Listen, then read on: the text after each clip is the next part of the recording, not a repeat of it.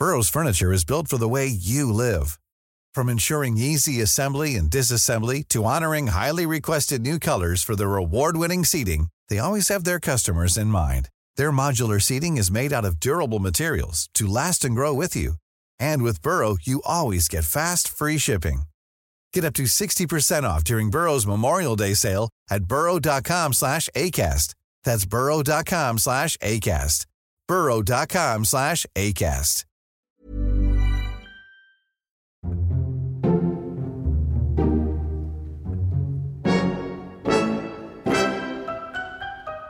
Queridos Mindfactors, este va a ser el último programa del podcast en el año en curso. No os penséis que se acaba el Mindfacts, porque no. Pero yo creo, Spi, que vacaciones de Navidad nos hemos ganado ya. Sí, tío. Bueno, ya llevamos currando unos cuantos meses. Bueno, lle- llevamos unos cuantos meses currando, currando, lo que se dice currando. Bueno, sí, llámalo X, lo que hacemos aquí, esto tú y yo. Eso, porque aquí, sí. nosotros dos, venimos a...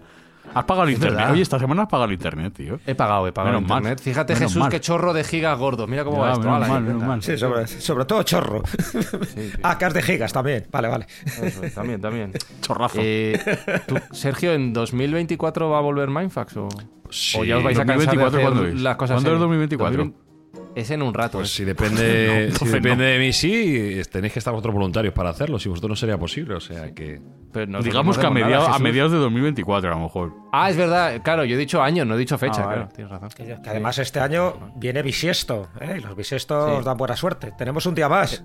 ¡Qué ilusión! Eso es lo que le gusta a Espinosa a la hora de comer, las bisiestas. Dale, qué gracioso. Qué graciosa, qué graciosa. Eres muy gracioso, eh, Fran. Empieza el programa. Hola. Buscamos los límites de la ciencia, el futuro de la tecnología, el alcance de la mente humana. Esto es Mindfats. Bienvenidos a Mindfax, donde cada semana buscamos los límites de la ciencia, de la tecnología y de cómo empezar un episodio de un podcast en lo más bajo de todo. Que Spi me lo ponen a huevo y no puedo rechazarlo. Es el rey, el rey del humor. Sí, señor. El rey del humor de los podcasts de ciencia.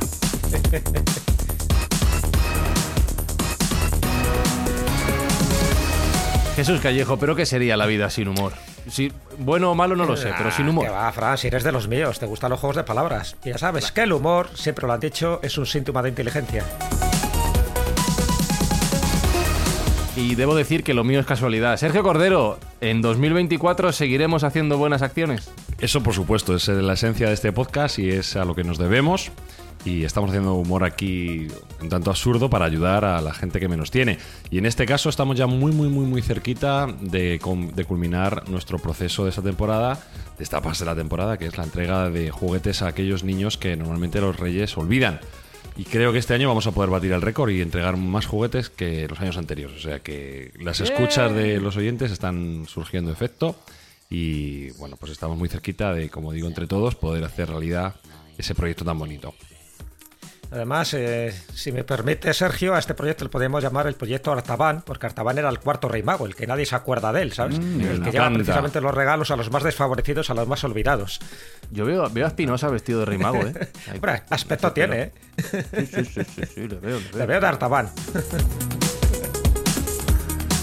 Pues nada, Mindfactors, último programa del año, último viaje en el que además os vamos a dar ideas de sitios que podéis visitar en este invierno en este hemisferio norte, verano en el hemisferio sur. Hoy hablamos de geografía imposible. There's never been a faster or easier way to start your weight loss journey than with PlushCare. PlushCare accepts most insurance plans and gives you online access to board-certified physicians who can prescribe FDA-approved weight loss medications like Wigovi and Zepbound for those who qualify. Take charge of your health and speak with a board-certified physician about a weight loss plan that's right for you. Get started today at plushcare.com slash weight loss. That's plushcare.com slash weight loss. plushcare.com slash weight loss.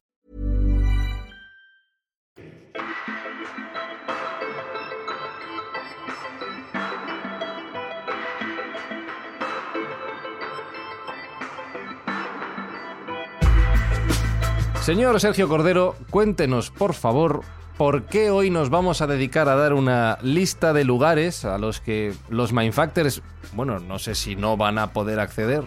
Va a ser complicado, algunos de ellos va a ser imposible.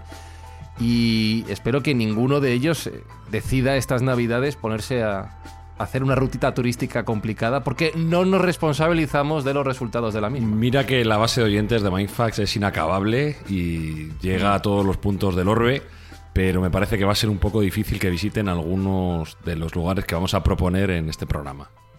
Dice alguno, ¿Tú crees que ninguno, ninguno, ya lo verás. ¿Tú crees que no, no hay oyentes de Mindfax en los sitios que vamos a mencionar? Mm, Cercanos sí, pero ya veremos que en esos, en esos puntos concretos es un poco complicado.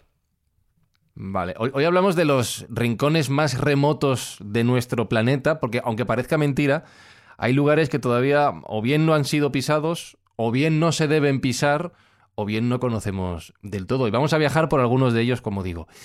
Yo muchos de estos no los conozco, lo voy a ir descubriendo. No sé si es si tú estás al tanto de los sitios que vamos a visitar He hoy o también vienes... He visto por encima, pero no me acuerdo.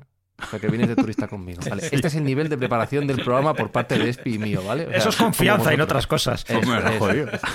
Yo tengo aquí una lista y yo voy saltando de sitio en sitio a ver dónde Yo con Sergio. Cordero y Jesús Callejo me monto hasta en, en globo, si hace falta. Hasta el Vamos, infinito y más allá. En lo que sea. Batiscafo para bajar las Venga. profundidades. También. Empezamos por el punto Nemo. Esto me suena a película de Disney, Sergio. Hombre, el punto Nemo eh, tiene un nombre muy bonito, ¿no? Y tiene una relación interesante con la literatura, como luego comentaremos. Pues el punto Nemo no es más que uno de los puntos de ina- inaccesibilidad de los que hay en la Tierra. Como tú bien has dicho, hay una serie de lugares en todo el orbe terráqueo que son de muy difícil acceso. Y es así porque tienen una distancia de lejanía bastante compleja al respecto de los puntos donde hay civilización y a los puntos donde, donde se puede, digamos, iniciar viaje para llegar a esos puntos.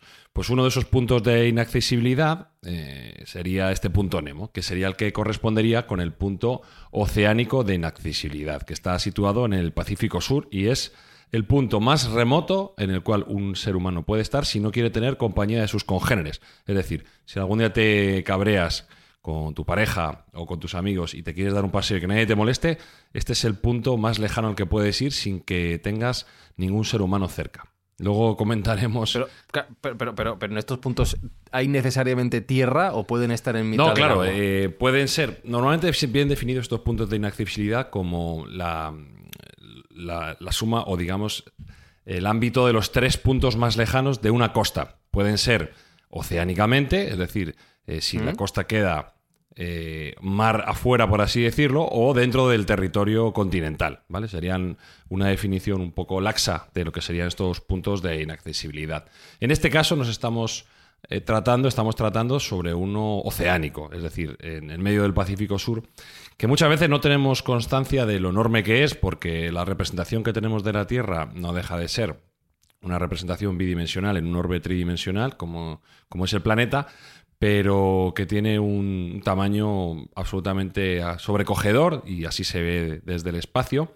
Bueno, pues en medio de ese punto, digamos, en, en la zona donde más lejana están los puntos de referencia terrestres, encontraríamos este punto de inaccesibilidad que tiene un montón de curiosidades y un montón de esguinces mentales que vamos a ir desglosando. A ver, este punto Nemo. Bueno, pues eh, en primer lugar, eh, si lo queremos ubicar geográficamente con un poco de exactitud, habría que decir y habría que tomar como referencia los tres puntos de la, de, digamos, de la Tierra del continente que quedan más cercanos, ¿vale? Y concretamente serían tres islas que distarían de estos puntos aproximadamente unos 2.700 kilómetros de distancia. Es decir, 2.700 kilómetros sin gente a la redonda. Correcto. A dos- concretamente Solo agua, y solo 2.600 agua. 2.688 kilómetros a la costa más cercana. Tú imagínate gusto, llegar, llegar dándose un bañito, dándose un, un- un chapuzón. ¿eh? Y además, a mayores estas costas son tres islas que están deshabitadas. O sea que... Bueno. Ah, bien, bien. mejor. a mayores. Vale, son concretamente la isla de Duci, de, que es parte de las islas Pitcairn, la isla de Mager, que es parte de la Atlántida, y la isla de Motunui, que pertenece la- a la isla de Pascua. De la Ni Atlántida. idea de nada de lo que ha dicho. Bueno, son tres islas muy pequeñitas ¿Atlántida? que... Sí, sí, de la Antártida, sí, sí. Ah, que te he entendido de la Atlántida. digo, De la no, Atlántida. claro. Bueno, si he dicho de la Atlántida, todavía más misterioso y. Sería una Claro, gozada, más ¿eh? Sería una divertido. gozada. Imagínate, sí, sí, imagínate. Bueno, ¿y por qué claro, punto este Nemo? punto- ¿Por qué punto Nemo? Pues esa ¿Por parte, te la, esa parte te la voy a dejar a ti, Jesús, que es tu especialidad, ¿no? Toda la Ah, parte hombre, de la literatura. Entiendo, entiendo que se refiere, es un homenaje a Julio Verne, ¿no? Las 20.000 supuesto. leguas de viaje submarino. Así Capitán Nemo, sí, bueno, también tiene una parte lingüística y es que Nemo en latín significa nadie. Y es lo que Sí, podemos claro. encontrar allí, que, que no hay nadie, que no hay nadie, que no hay nadie ni se le espera, pero efectivamente es un homenaje a Julio Verne y esas 20.000 leguas de viaje submarino con Para, para Fran es película de Disney, ¿vale? Porque ha dicho, esto me suena a película de Disney. El cabrón por buscando a Nemo. O sea, Sí, sí, sí, sí, la he visto. Esa la he visto. Pero Sí, Sergio, cuéntanos un par de misterios de allí, ¿no? Por ejemplo, el cementerio de naves espaciales y lo del ¿Eh? ¿Cómo? famoso ruidito ese del bloop, bloop. Sí, hay muchos, hay muchos misterios y eh, buscando información acerca de este punto, eh, he tenido la suerte de, de ver que mm, nuestro amigo Javier Sierra ya lo, tra- lo trató en un programa de cuarto milenio y aportó algunos datos que, que me he apropiado de ellos directamente para, para introducirlos aquí. Uno de ellos es que efectivamente eh, se, han, se han grabado en ese entorno de la Tierra, en las expediciones científicas, una serie de sonidos que son tremendamente sospechosos y tremendamente misteriosos. En algún caso hemos hablado, creo recordar, cuando hablamos de zoología un poco extraña, también comentamos este sonido que, que se grabó por, por sondas submarinas, que es el llamado bloop, ¿no? que es un sonido así como muy grave, como bloop, que en, principio no se sabía bien si podían ser eh, algún tipo de animal criptozoológico o incluso se habló también de que podría ser el desprendimiento de algún iceberg. Eh, no se tenía muy claro. Si bien es cierto que se- al grabarse en este entorno que estamos diciendo con puntos costeros tan no, lejanos... no lo oís, pero está sonando por debajo. Sí, sí, sí. Lo, La magia, la magia del podcasting. lo iremos, lo iremos.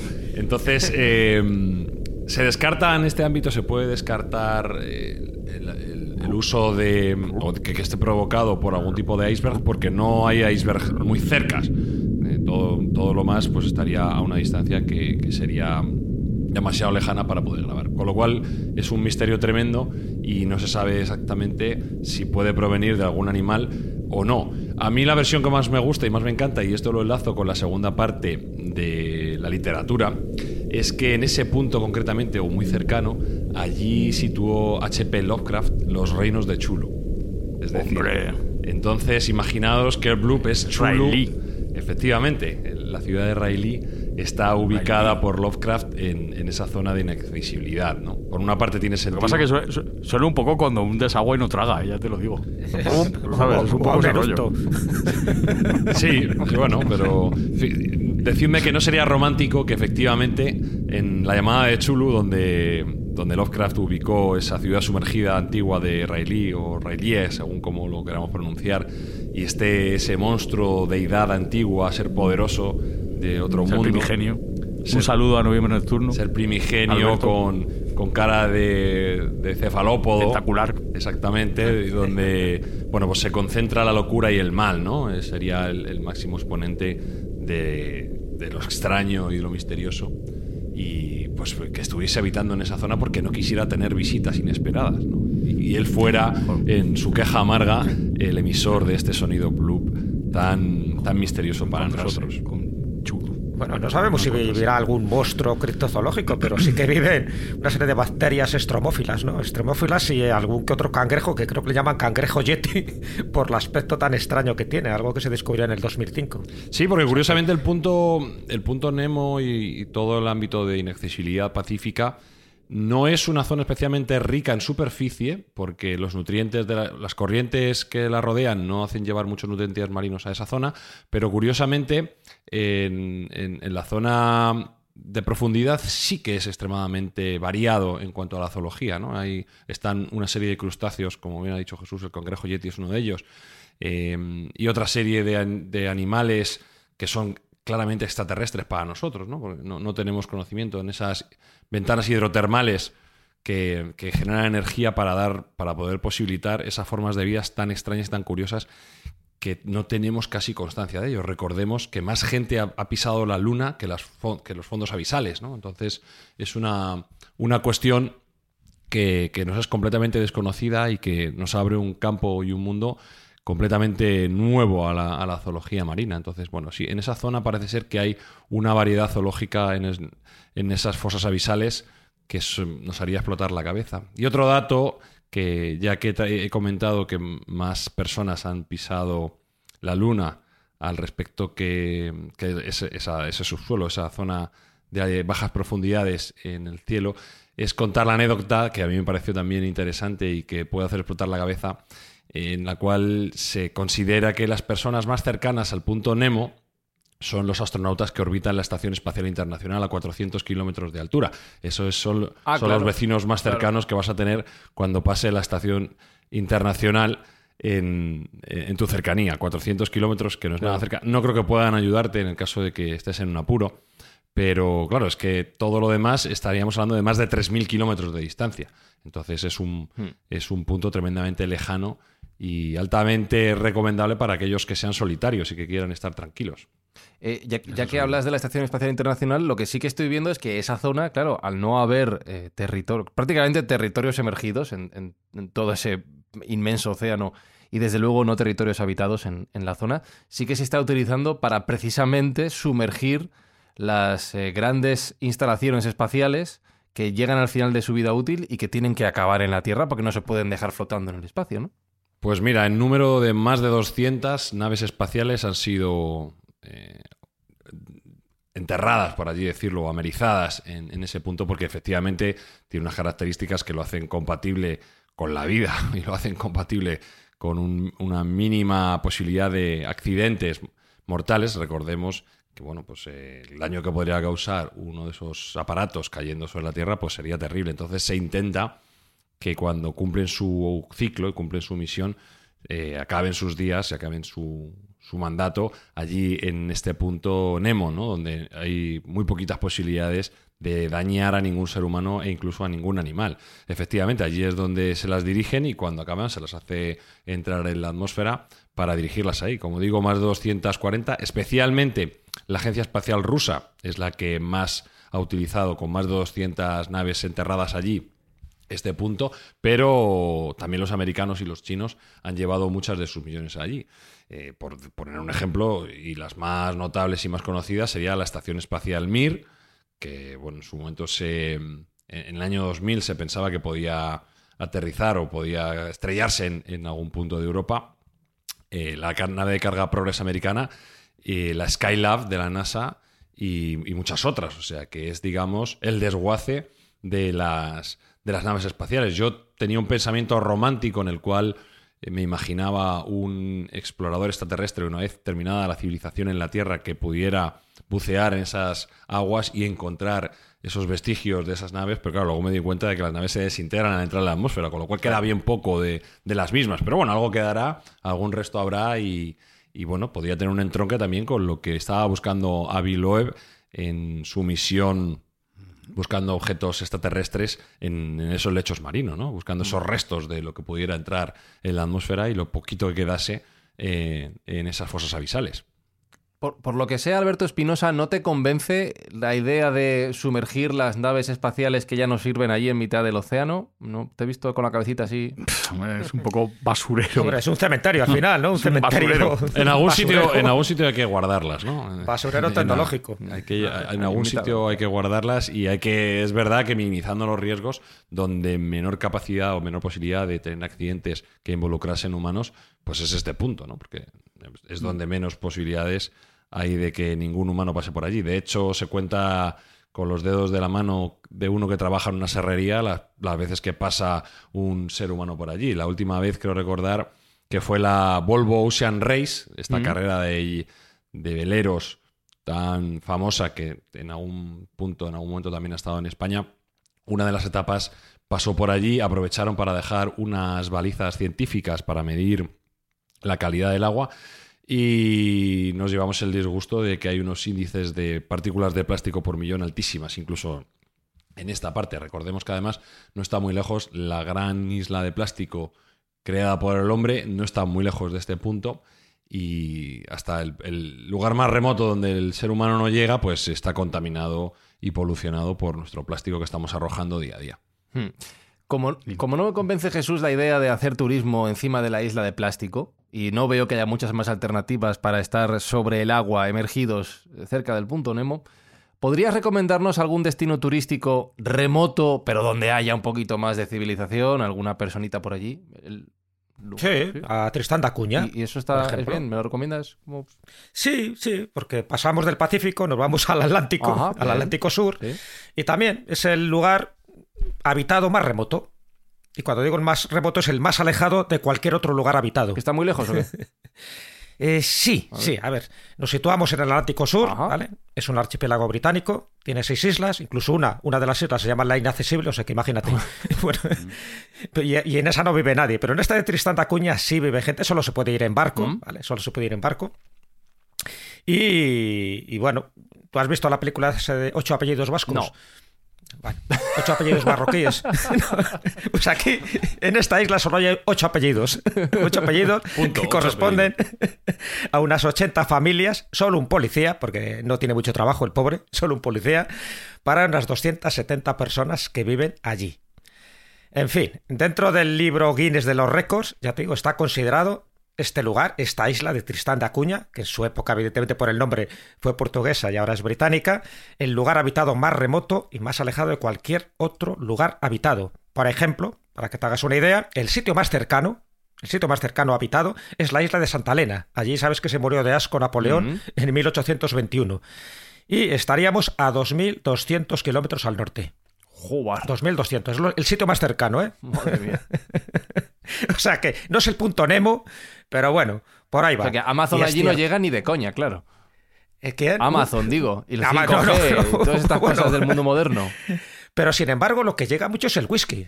La población tiene un índice de bebida de whisky tremenda, ¿no? O sea que es cierto que también la isla, a ver, la isla es un poco un poco mal hecha, ¿no? Porque está rodeada de acantilados de más de 600 metros de altitud, Mm. con lo cual el que vive allí o que quiera salir lo tiene complicado, ¿no?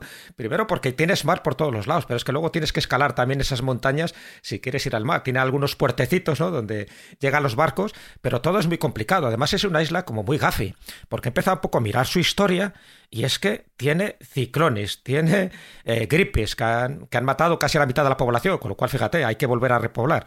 Ha tenido incendios, ha tenido erupciones volcánicas, la última en 1961, donde se cargó también a un tercio de la población. Es que también hubo un, un ensayo atómico en el año 1958 se detonó una bomba atómica a 160 kilómetros de altura y, y eso no mató de forma directa, pero generó una radiación también tremenda. O sea que, claro, vas añadiendo elementos, elementos a Tristán da Acuña y creo, creo que no es el sitio más adecuado Ya. para ir a pasar unas vacaciones. No lo veo. De hecho, la televisión, la televisión llegó en el 2001 e Internet en el 2006. Bueno, por lo menos tienen internet. Sí, tienen, tienen, tienen. Algo tienen. Claro. Pero bueno. Y bueno, y luego ha sido. mejor que el tuyo, seguro. Seguro, seguro que mejor que el Albacete, seguro.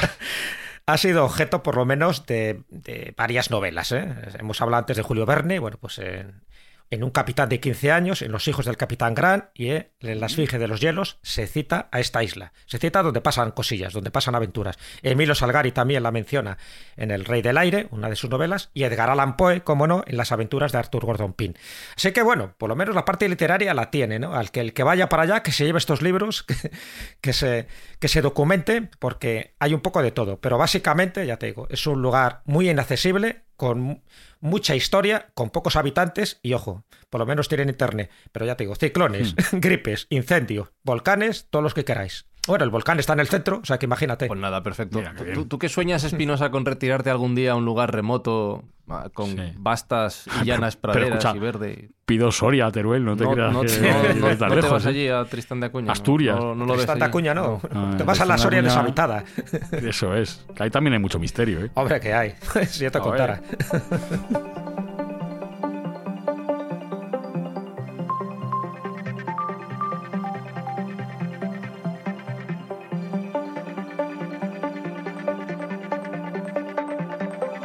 Hablando de lugares donde hace frío, y ya que ha mencionado Espi Soria, vamos a ir a sitios en los que hace casi tanto... Soria, Soria, Soria es una provincia de España, porque hay gente verdad. que escucha esto de muchos Es sitios y que estamos diciendo Soria como si esto lo supiera todo el mundo. Es una provincia Muy bonita y muy deshabitada también. Sí, muy deshabitada. Hace mucho frío. Soria, qué bonita eres. Sí, pues es verdad. Es, es una provincia española. También existe. Soria también existe, Teruel. Sí, sí. Pero hay unos Hay cuantos- que hasta el reivindicarla, sin duda alguna. Hasta el Matarraña también existe. Pero, en pero Teruel. en Soria... Oh, qué bonito es el Matarraña. Deja- dejadme, Ahí sí me retiraba, ¿eh? dejadme hilar, favor. En Soria, yo decía que hace... Pero ¿por qué? Que no, que no te No, concentras. que me despistas, claro. Que te- hay que ¿eh? llevar aquí un Antes poco el esto- orden. Antes hacíamos radio, yo te hablaba por Ya, cascos todo el no rato puedo. Y tú hablabas sin ningún tipo de problema. No, no, si, lo, si lo puedo hacer, pero no quiero, lo que quiero es seguir para adelante. Eh, en, no en- no en puedes, ya. Soria hace mucho. Tú sigue hablando si quieres, yo sigo con. Hace mucho frío, como, como os decía antes. Entonces, vamos a ir a Pero lugares ¿cuánto donde puede que Soria? también haga mucho frío, Vamos pero quizá no tanto Seguro. como en Soria, ¿verdad, Sergio? Porque nos O quieres en hablar Andalucía, de que los dos más polos, calentito. norte y sur Seguro de nuestro puedes. planeta. Bueno, hostia, pues sí que hecho. eh, Fran sí puede, facultades. Fran sí puede, yo probablemente no. O sea que te voy a rogar eh, que a mí me dejes. A ti te respe- me- a ti te respeto, yo sí que me voy a trabar si no. Efectivamente, en Soria hace mucho frío, pero no sé si tanto como en el punto que vamos a hablar ahora, que es otro polo de inaccesibilidad, pero en este caso el que está en la Antártida, el, el que está en el polo sur, por así decirlo. Eh, la temperatura media a lo largo del año es 58 bajo cero. Adiós. Yo sé, yo sé que Soria hace frío y Sí. de hecho alguna vez lo he sufrido porque voy por allí de cuando en cuando y puedo decir que, es más llevadero que estos 58 bajo cero porque habla- hablamos además de temperatura media, con lo cual no quiero saber cuál es el pico de temperatura. Bueno, pues el polo de inaccesibilidad de la Antártida está a, sete- a 878 kilómetros del polo sur y aproximadamente unos 600 kilómetros de la base Sovetskaya. Esto es una zona que dominan los soviéticos. Mm, am- Digamos que fueron los pioneros en, llegar por allí y establecieron alguna de sus bases en, esta, en este ámbito. Y este polo de inaccesibilidad, bueno, pues como digo, fueron los soviéticos los primeros que llegaron eh, y tienen una historia un tanto curiosa porque, bueno, pues eh, la tercera exploración que hicieron, la tercera expedición que fue en 1958, hay que decir que la primera fue en 1957 y se llegó con tanques militares rehabilitados. ¿Cómo, cómo o- se llega con, tanque, con tanques Sí, militares? Pues reacondicionados, unos tanques militares reacondicionados Échale ahí. para poder llegar a este punto tan remoto. Hay que decir que los rusos de máquinas que trabajan en frío algo entienden. Ya, claro. Que ya, ya están preparados y más o menos tenían el rodaje hecho. Entonces, rea- digamos que ubicaron unos tanques en, en la zona y los prepararon para poder soportar un poco más del frío que ellos ya soportan, que de por sí entiendo que es mucho. Bueno, pues en esta tercera expedición hicieron una, una estación que no era más que una cabaña para cuatro personas, eh, que tenía un cuarto de radio, una especie de, de refugio para en el ámbito de que, mm, de que fuese necesario utilizarlo, una zona de base científica, por así decirlo, con alguna instrumentación, etcétera, y un generador para la electricidad. Y como remate, que es algo que queda todavía y que, y que hay curiosidad al respecto, lo culminaron todo con un busto de Lenin. Ese busto de Lenin todavía está allí, todavía no, se ha, no ha sido cubierto por la nieve. Pero, pero mirando a Moscú, ¿eh? La han Claro, puesto claro. Cuenca, la han puesto mirando a Moscú. Y- claro, claro. Hay que, tiene que mirar para su tierra, está claro. Porque si lo pones mirando a Cuenca, igual es un- una falta de respeto para el señor Lenin, ¿no? Entonces. Pero le ponemos mirando a Soria y ya está, y en paz. Claro, ni, ni- ni para ti ni para mí. Sí, sí.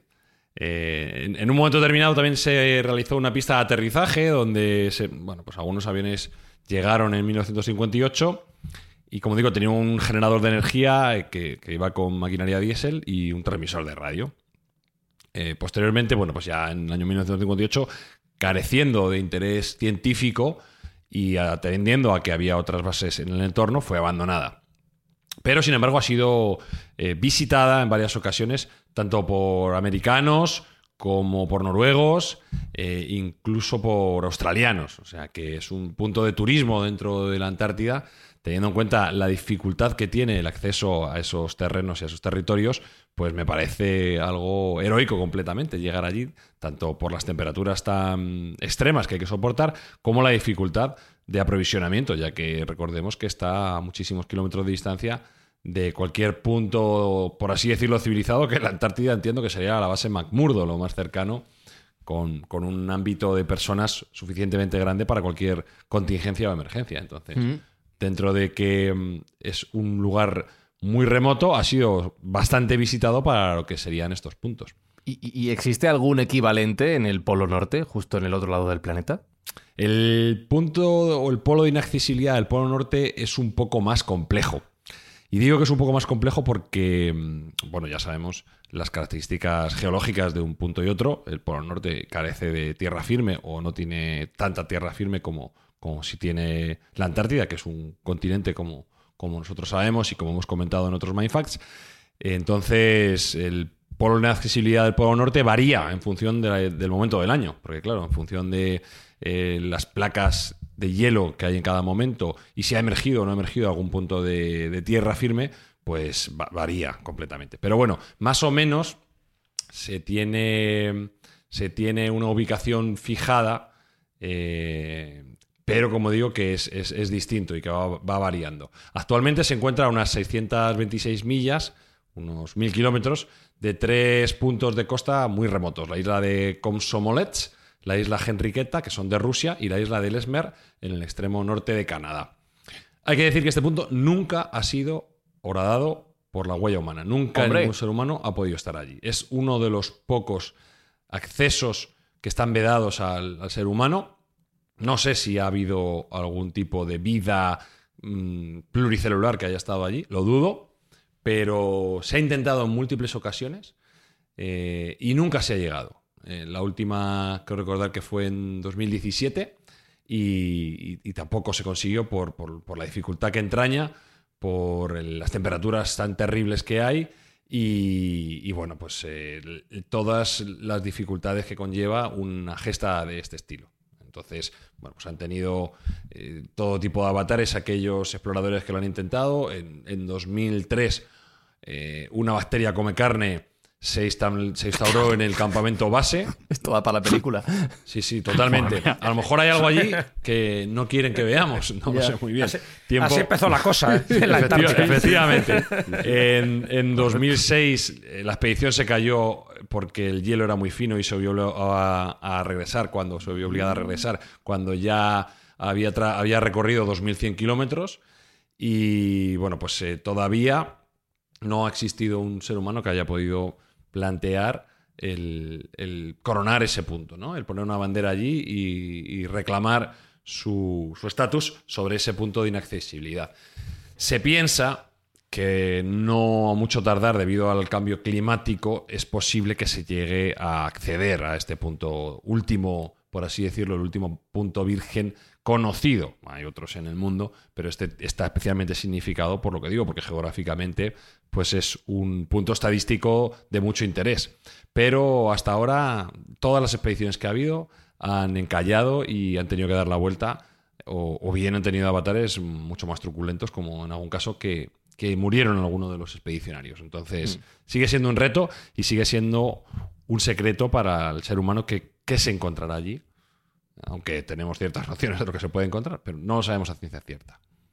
Que ya me sorprende, Espinosa, que el ser humano no haya sido, con lo pesados que somos, ¿eh? insistentes ahí, échale, incapaz de llegar a un punto cualquiera de la geografía terrestre. Esto me deja loco. Ya, me parece extrañísimo, sí, sí, la verdad que... Quedan fronteras, no sé. todavía. A lo mejor hay algo raro. ¿Quieres que vayamos allí?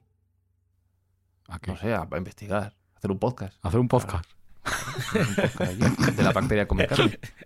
El, último podcast, claro, si vais allí. El nuestro. La bacteria come carne, hazle tú ese mejor. Pero eh, estaba pensando, Jesús, eh, que no será tan común lugares donde, no sé si decir el ser humano, pero desde luego sí que las eh, civilizaciones occidentales no hayan llegado.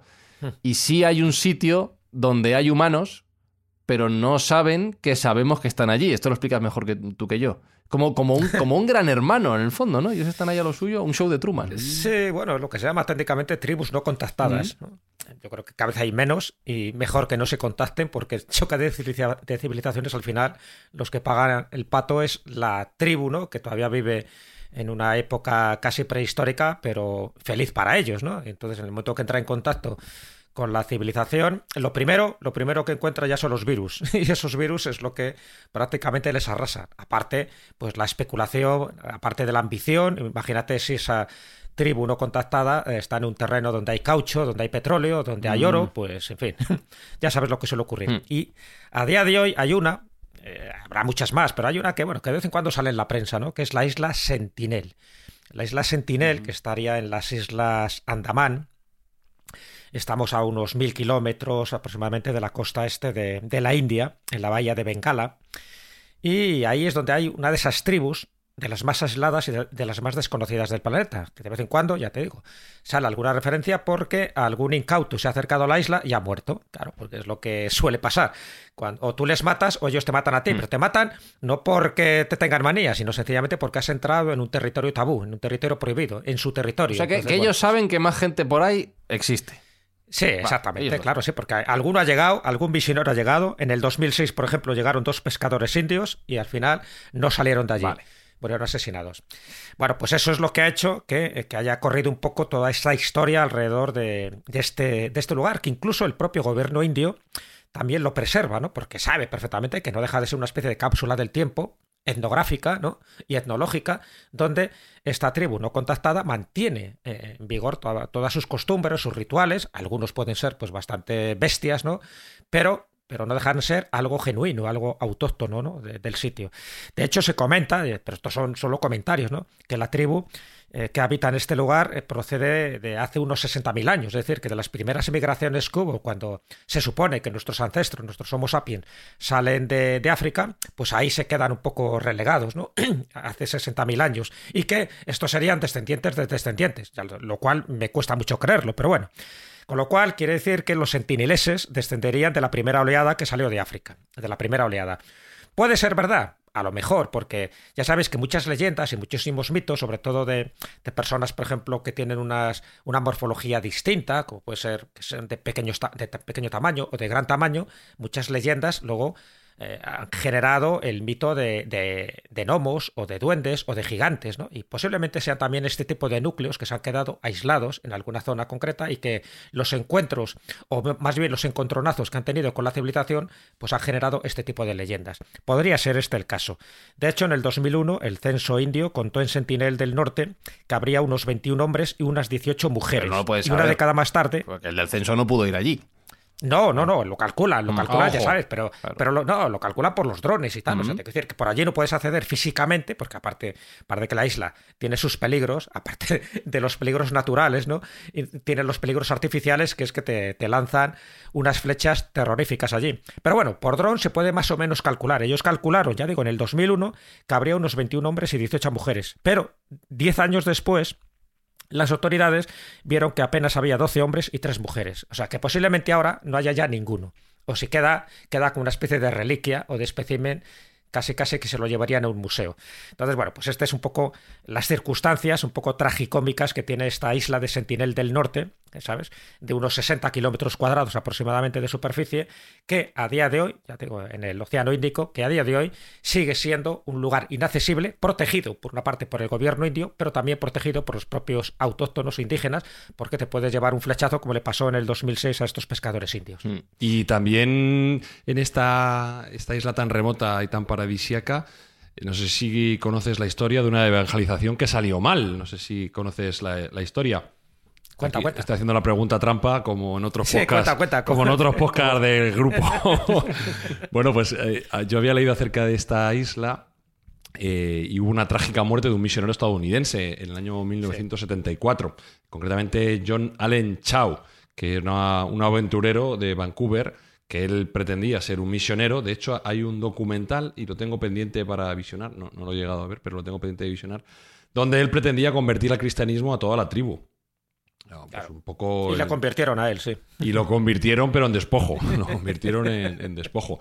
Lo cierto es que él tenía un diario en el que él iba apuntando cuáles eran sus vivencias y él llegó a decir si no sería el último reducto de Satán en la tierra, ¿no? Porque él, cada vez que intentaba acercarse, los nativos de allí pues no lo recibían con los brazos abiertos ni mucho menos. De hecho, en un momento determinado enarboló una Biblia y esa Biblia fue atravesada de un flechazo, con un flechazo, dejando bien a las claras el poco interés o nulo interés que tenían los nativos en ser evangelizados. Eh, pero ese hombre iba buscando el martirio, está claro. No fue disuasión suficiente. provocando. fue disuasión suficiente. Va provocando. Y contrató a unos pescadores locales para que lo acercaran con un bote de remo. Se armó de valor y una noche se acercó directamente y se incursionó en, en la isla. Con tan mala suerte de que, bueno, a los pocos días los pescadores bordeando la orilla, buscando noticias de este señor, dieron cuenta de que los sentineleses arrastraban un cuerpo y lo enterraban en la playa. Y por la ropa que llevaba y la silueta, eh, no lle- llegaron a la conclusión de que no podía ser otro que este señor Chau, que, bueno, pues tuvo, digamos, un martirio, como tú decías, eh, buscado. Así que tenemos eh, Bueno, que tener en que cuenta... hizo, y- y- hizo honor a su apellido, ¿no? Porque ¿cómo se apellidaba? Chau, chau, chau. Uy, madre mía, hemos- estamos llegando a cotas de humor Estamos jamás, a final, estamos a final Estoy de año, señores. Fran. Estamos de rebajas ya. jamás, jamás esperadas. Madre mía. Nos van a tirar el podcast. Normal, normal. Nos lo van a desmonetizar. No, mira, Por por pone honesto. bandeja. Y, y- y- y pa- Va a pasar el algoritmo y va a decir esto no que es muy para malo. terminar el alto nivel, estaba leyendo, estaba investigando yo, me he ido a Wikipedia y hay un párrafo que me hace gracia, que dice, se cree que en el terremoto del Océano Índico de 2004 afectó seriamente la isla Sentinel del Norte, pudiendo haber muerto muchos de sus habitantes. Pero un vuelo en helicóptero unos días después confirmó que al menos varios sentineneses habían sobrevivido. El helicóptero fue objeto de una lluvia de flechas disuasorias a su paso por la isla. Estos le disparan lo que se mueva, o sea, les da igual. Tienen, tienen mala leche, no quieren ser molestados. No, no, está claro. Hay una foto, hay una foto. Yo me acuerdo que hay una foto de eso que, se, que se les ve a los tíos con las lanzas desde Sí, abajo. pero también, ¿sabes? también hay otra foto de tribus no contratadas en el Amazonas, también de ese tipo, ¿eh? O sea, que hay veces que a veces se mezclan un poco la- No, las no, imágenes. yo- no, no hay que llegar a ellos, hay que dejarles en paz. No hay que llegar a ello, hay que dejarles Si en no paz. quieren que les dejen en paz, que claramente no es. quieren ver No a vayas, nadie. que luego te matan con razón, lo que dices tú vas Sobre provocando. todo, pues, aviso para nuestros oyentes testigos de Jehová. No vayáis a Sentinel del Norte, que no sois bien recibidos en principio. No. Testigos de Jehová no, No, vayáis no, a está- ningún lado, por claro, favor. ahí está Alberto Espinosa ganando, amigos. Oye, y hablando de, de ir al infierno, como acaba de ganarse Alberto Espinosa, Jesús, eh, la última sugerencia vacacional de este, de este programa final de 2023 es precisamente la supuesta entrada al infierno o las supuestas entradas al infierno que tenemos en nuestro planeta por si alguien quiere curiosear también. Sí, hay varias, hay varias. Eh, tenemos varias puertas al infierno.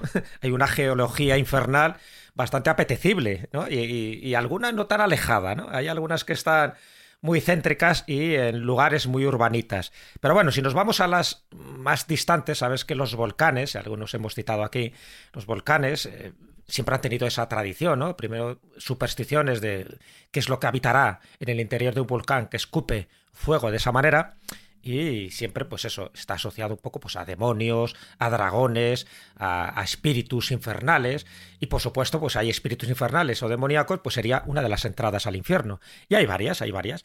Eh, por citar así muy de pasada, ¿no? En Nicaragua, eh, muy, muy cerquita de la, de la capital, a unos 20 kilómetros, está el volcán Masaya. El volcán Masaya está considerado una boca del infierno. Y de hecho, cuando llegan los conquistadores españoles allí en el siglo XVI, ya se les empezó a contar que cuidado, que no se acercaran allí, que nadie subiera. Evidentemente, muchos que subían morían, pero por los gases metíficos, o sea, por el azufre y por más cosas. Pero decían que estaba habitado por una bruja, eh, a la que consultaban, que esa bruja a su vez era una especie como de, como de, pues de consejera del diablo, que también habitaba en ese lugar.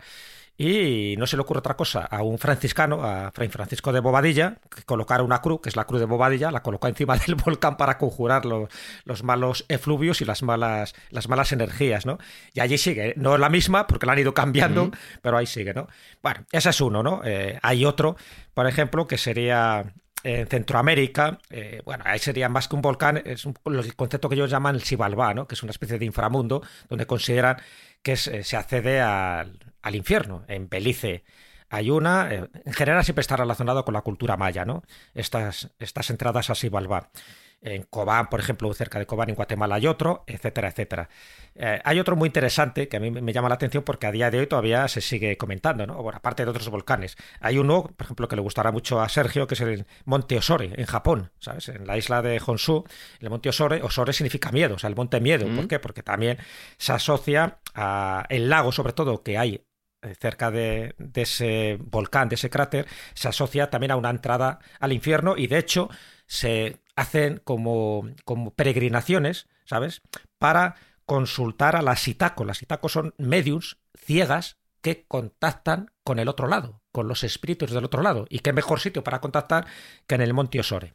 Bueno, pues el sitio ese que os iba a comentar está en el desierto de Karakun, en Turkmenistán, donde está el pozo o cráter de Darbaza, que habréis oído hablar de él porque de vez en cuando sale ¿no? a relucir. Es un pozo de gas. Es un pozo de gas, lo consideran la puerta del infierno porque eh, tiene gas natural allí para, para aburrir a casco porro. Más o menos tiene unos 30 metros de profundidad. Bueno, pues resulta que en el año 1971 alguien le dio por tirar una cerilla y, y lleva 52 años ardiendo. Toma. No ha parado. Entonces, a partir de ahí, todo el mundo diciendo que si eso será la boca del infierno, que se oyen de vez en cuando algún lamento, algún aullido, cosas similares. Sí, señor, claro. Entonces, bueno, claro, llama mucho la atención ese pozo o cráter de Darbaza, pues en medio de Turkmenistán, donde prácticamente el 70% del país es un desierto. O sea que, claro, siempre hay como una especie de foco permanente que está iluminando los cielos, o en este caso las noches, ¿no? De, de este pequeño país. Y bueno, y luego pues estaría Hierápolis, eh, Pamukkale, por ejemplo, en Turquía, también se considera la boca del Escorial, que alguna vez lo hemos comentado, y sitios parecidos, ¿no? O el volcán Hekla, por citar el último volcán, que estaría en Islandia. En Islandia, fíjate tú si hay. Hmm. De hecho, eh, en, en una de las novelas de Julio Verne, que estamos aquí muy literarios, Julio Verne, en el viaje al centro de la Tierra, sabes que entra por uno de los volcanes de Islandia. Pues en este caso, lo mismo. Este volcán Hekla, eh, por las erupciones que tiene de vez en cuando, una de ellas fue en el año 1104, pues dicen que, que esa es una entrada al infierno. Y una leyenda popular y local dice que allí está eh, aprisionado, ni más ni menos que Judas, por haber hecho lo que hizo. Ahí estaría. O sea que si alguien le quiere buscar, que llame a las puertas de Ecla. Así que, bueno, y luego el, el lago Averna, el, lago Averno en Italia, en Pozzuoli, eh, ya sabéis que está muy cerca de Nápoles, porque ahí es donde Virgilio, en la epopeya de la Eneida, hace viajar o descender a Eneas al mundo de los muertos para rescatar a, su amada, ¿no? O sea que ahí es donde estaría la Sibila de Cubas. Es curioso porque estos lugares, fijaros, que tienen que ver con volcanes, lo mismo pasa, ya digo, en Herápolis, donde hay gases sulfurosos, parece que hay ciertas personas que entran en trance, que se pueden comunicar con ese tipo de espectros o de espíritus y luego se convierten en oráculos. ¿eh? Vale, lo mismo pasa en Delfos, en Apolo, donde también hay una especie de falla ¿no? Eh, telúrica, donde dice que emanan estos gases. Bueno, pues puede ser que mucha gente entre en estados alterados o expandidos de conciencia y sirva para conectarse. De ahí que sean puertas al infierno. Decir un colocón de toda la vida. Y un buen. Bueno, bueno, pero ahí está. Pero, pero si miráis los oráculos famosos como el de Cumas o como el de Delfos, es decir, las sibilas y las pitonisas, veréis que las dos están relacionadas con estos gases metíficos que salen del interior de la Tierra. De ahí a que sean entradas al infierno, solo hay un paso y nunca mejor dicho. Comentar, Bueno, pues Jesús, que has, has comentado acerca de Japón. eh, no solo hay una puerta al infierno en Japón, hay varias, porque yo haciendo turismo por allí, al menos me he encontrado con tres localizaciones donde mm, se habla de la puerta del infierno. Es cierto que es un país muy volcánico, muy montañoso, pues no es complicado encontrar este tipo de lugares. Pero al menos yo conozco tres, si no recuerdo mal, y debe haber más. Si hacemos una investigación, creo que debe ser el país con más puertas al infierno por metro cuadrado. Madre mía. Pues maravilla. mira, me tendrás que decir las otras dos. Te tendré que llevar.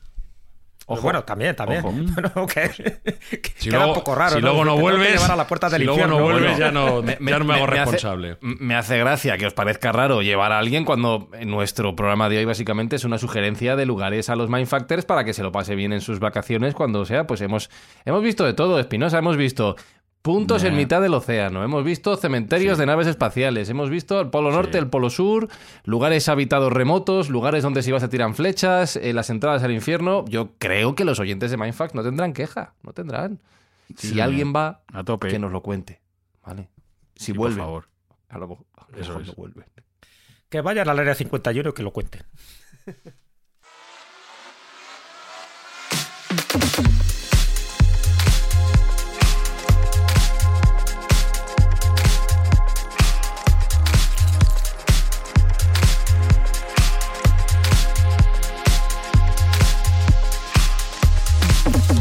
Entonces, Espinosa, volvemos en 2024. Volvemos en 2024. Vale, luego ya. No decimos cuándo, pero volvemos. fecha, ¿no? Claro, no podemos volver mucho más tarde del. No sé, mediados de enero como tarde, porque luego empiezan los mensajes en arroba mindfuck-bajo, que no venís, sois unos vagos, de verdad, para esto os Y te- pagamos. Y te, preocupan los, y te, te preocupan en los absoluto. mensajes. Sabes que, que en este programa mi desconsideración a los oyentes es tan grande como Ya. mi agradecimiento por las escuchas y los ingresos que obtenemos para buenas. Por favor, no nos molestéis mientras estamos de vacaciones, aunque sea No nos febrero. escribáis por en favor. julio porque no ya hemos volveremos. vuelto, ¿vale? Ya volveréis. Jesús Callejo, ya decidiremos fecha, ¿no? Con calma. Luego ya, sí, eso ya. Ahí lo dejamos. Pero ahora poniéndome en serio, Sergio Cordero, eh, lo decía, mi desconsideración es tan grande como mi agradecimiento porque los oyentes de Mindfax hacen posibles las buenas obras que consigue este podcast. Claro que sí, con cada escucha nos están ayudando a hacer nuestra buena labor y mucho más nos pueden ayudar si quieren ser proactivos y comentar nuestro programa, dejarnos menciones en redes sociales, puntuarnos con cinco estrellas si creen que lo merecemos. No. Y todo eso va a ayudar a hacer buenas acciones y buenas labores como la que vamos a realizar ya, ya, ya, ya, ya mismo, que es la entrega de juguetes a aquellos niños olvidados en la lista de Papá Noel y los Reyes.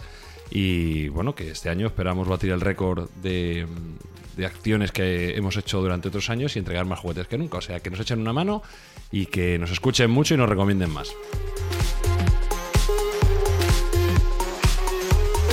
Pues esto es gracias a vosotros, Mindfactors. En 2024 volvemos. Saludos de Fran y Zuzquiza y en homenaje a ese gran eh, conquistador, a ese gran hombre, a ese persona que quiso encontrar los límites. Mindfacts llega cada semana a tus oídos a través de Spotify, Apple Podcast, Evox, Google Podcast o tu aplicación favorita. Búscanos en redes sociales. Somos Mindfacts. Hasta el infinito y más allá.